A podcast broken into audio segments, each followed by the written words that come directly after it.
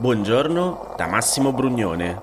Oggi è giovedì 1 settembre, mancano 24 giorni alle elezioni e queste sono notizie a colazione, quelle di cui hai bisogno per iniziare al meglio la tua giornata.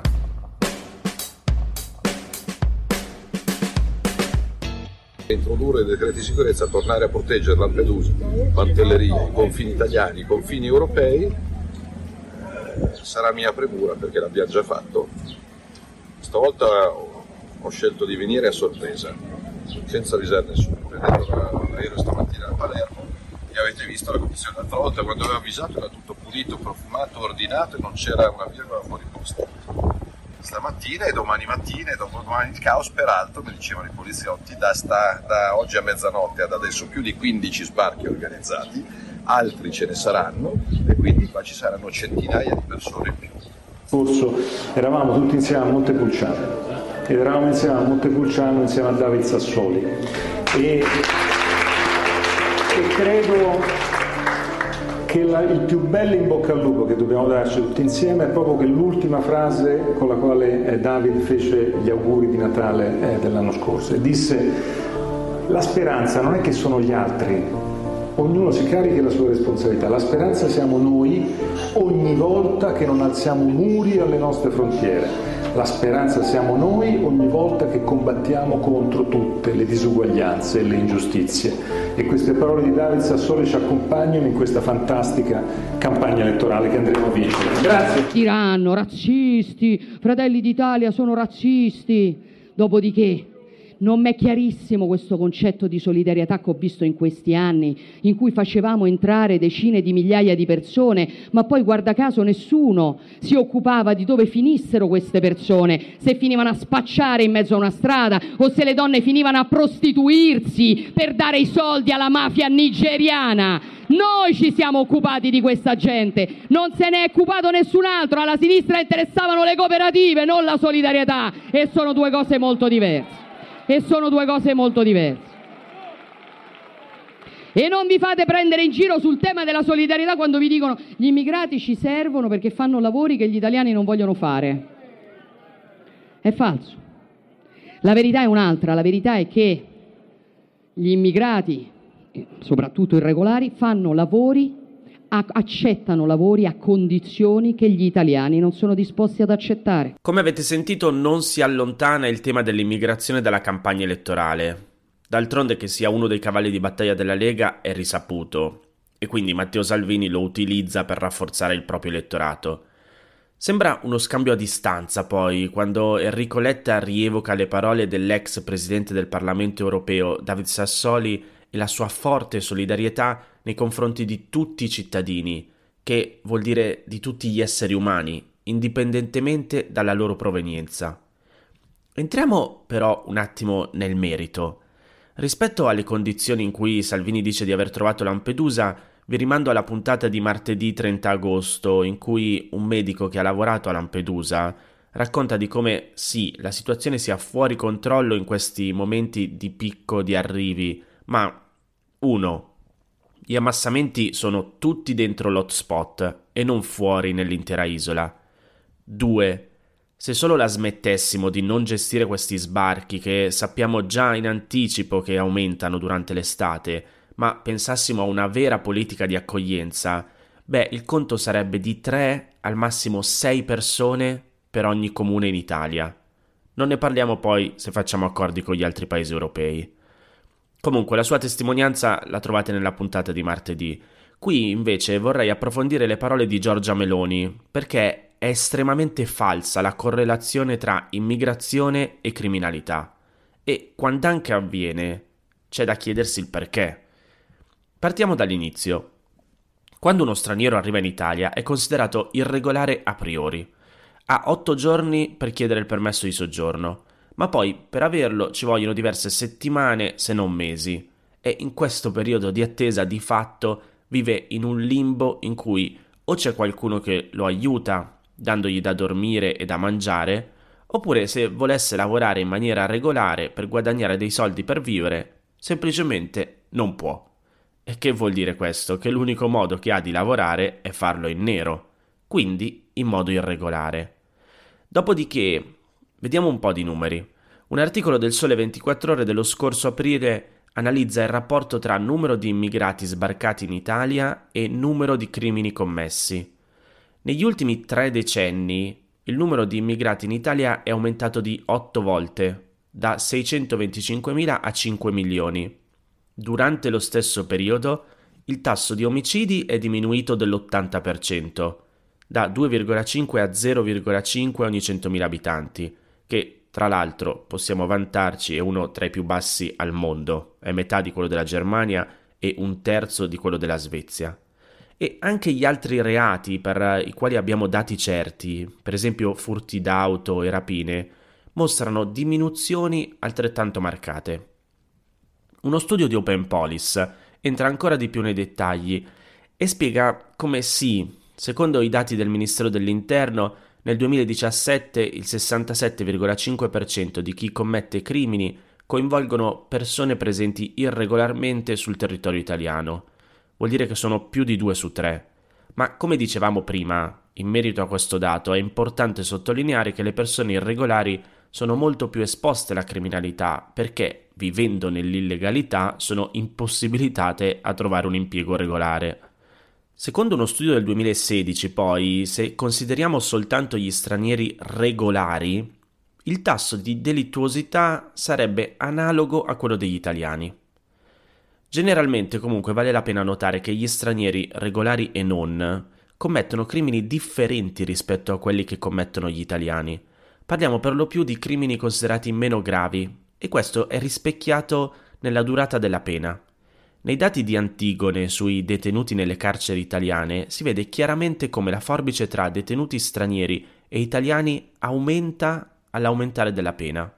I primi, gli stranieri, costituiscono quasi la metà di tutti i detenuti che scontano pene inferiori a un anno, ma appena il 12% di quelle superiori ai 20 anni, una cifra che scende ulteriormente nel caso della pena più grave, l'ergastolo. Quindi la sintesi qual è? Se prendiamo gli ultimi anni, il numero di immigrati è aumentato, ma il numero di crimini è diminuito. Quindi già qua non c'è correlazione. Poi, entrando nel dettaglio, se gli si permette di vivere in modo regolare, il tasso di criminalità è uguale a quello degli italiani. Se glielo si nega e li si costringe a vivere in modo irregolare, il tasso di criminalità aumenta ma sono di fatto crimini che servono, diciamo così, per vivere. Che facciamo?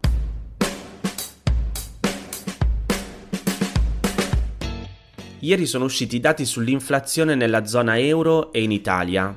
Sul sito di Milano Finanza Rossella Savoiardo e Emma Bonotti hanno pubblicato due grafici interattivi in cui si vede l'andamento dell'inflazione dei diversi paesi dal 2010 a oggi e uno più specifico sul nostro paese. Se volete vederli li ho condivisi tra le mie storie di Instagram oppure li trovate direttamente sul profilo di Milano Finanza. Comunque, il fatto è che i rincari dei beni energetici e dei beni alimentari spingono l'inflazione a livelli che non si vedevano dal 1985.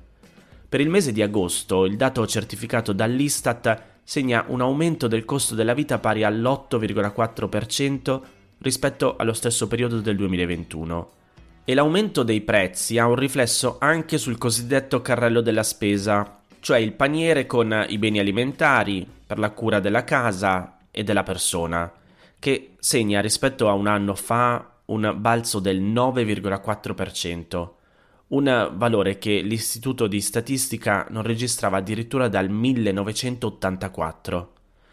I principali responsabili dell'ennesimo aumento dell'inflazione sono i beni energetici, aumentati del 44,9% su base annua, e poi i beni alimentari, che sono aumentati del 10,2%. L'aumento maggiore, sempre su base annua, lo registrano le spese per l'abitazione, acqua, elettricità e combustibili, che segnano un più 31,5%, mentre i prodotti alimentari e le bevande analcoliche registrano un più 10,6%. Per i trasporti il rincaro dei prezzi è del 10,3 e a correre sono anche i prezzi della ristorazione e delle strutture alberghiere che sono cresciute del 6,5%. Le uniche eccezioni dove vediamo quindi i prezzi diminuire sono le spese per l'istruzione e le comunicazioni, che sono in calo rispettivamente dello 0,4 e del 3,8%, ma si tratta di voci che pesano significativamente meno rispetto alle uscite destinate ai beni alimentari e ai beni energetici. Ora, il problema non è solo italiano. Prima vi dicevo del grafico di Milano Finanza sull'andamento dell'inflazione nei diversi paesi e nello specifico il dato sulla zona euro. In base ai dati di Eurostat, nel mese di agosto l'inflazione ha toccato un nuovo primato al 9,1% e già a luglio era all'8,9%. Un dato positivo sembra arrivare dalla Francia, dove le statistiche segnalano che l'inflazione ad agosto ha rallentato, passando al 5,8% su base annua rispetto al 6,1% del mese di luglio. E su base mensile, l'aumento del costo della vita in Francia è pari allo 0,4%, che è la metà del dato italiano.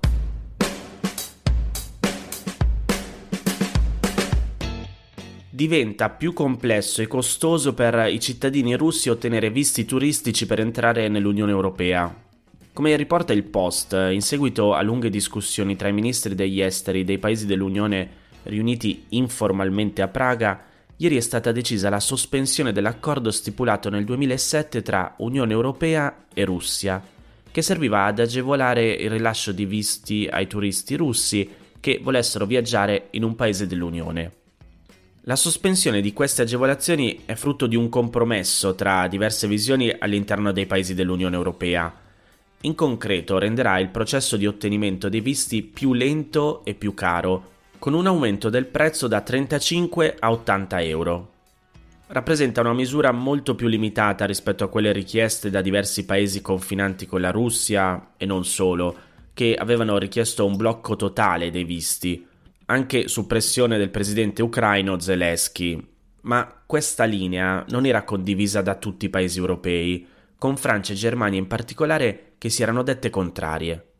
Nei due giorni di incontri nella capitale della Repubblica Ceca, che detiene la presidenza di turno del Consiglio dell'Unione Europea per il secondo semestre del 2021, almeno Repubblica Ceca, Finlandia, Lituania, Lettonia e Estonia si sono espresse per un blocco totale dei visti.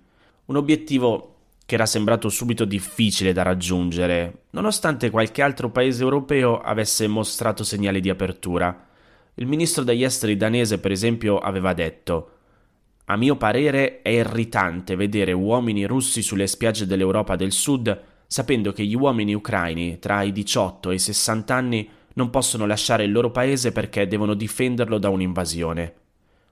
Visioni simili erano state espresse dalle repubbliche baltiche e dalla Finlandia, Qui in particolare la richiesta era dovuta al fatto che nei mesi successivi al blocco dei voli diretti dalla Russia per l'Europa c'è stato un forte aumento di cittadini russi in transito nel paese.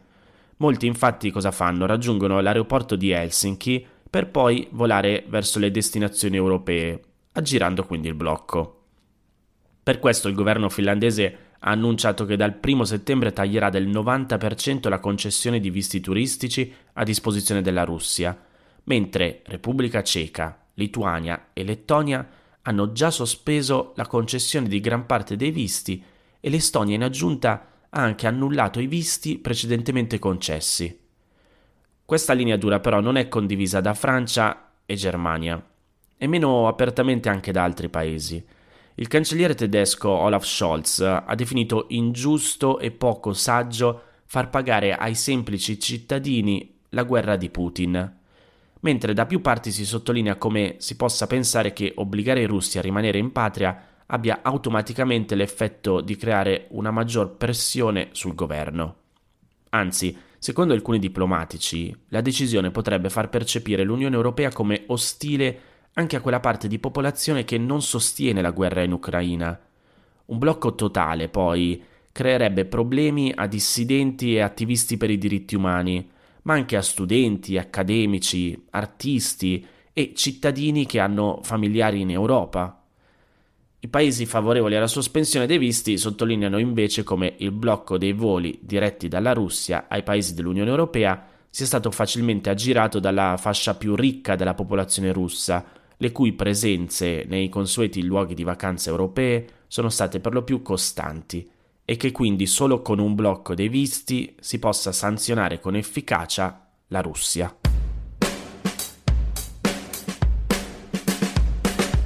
Queste erano le notizie a colazione di oggi. Se ti va di aiutarmi e sostenermi nella produzione di questo podcast, puoi farlo inviandomi un piccolo contributo dal sito www.notiziacolazione.it.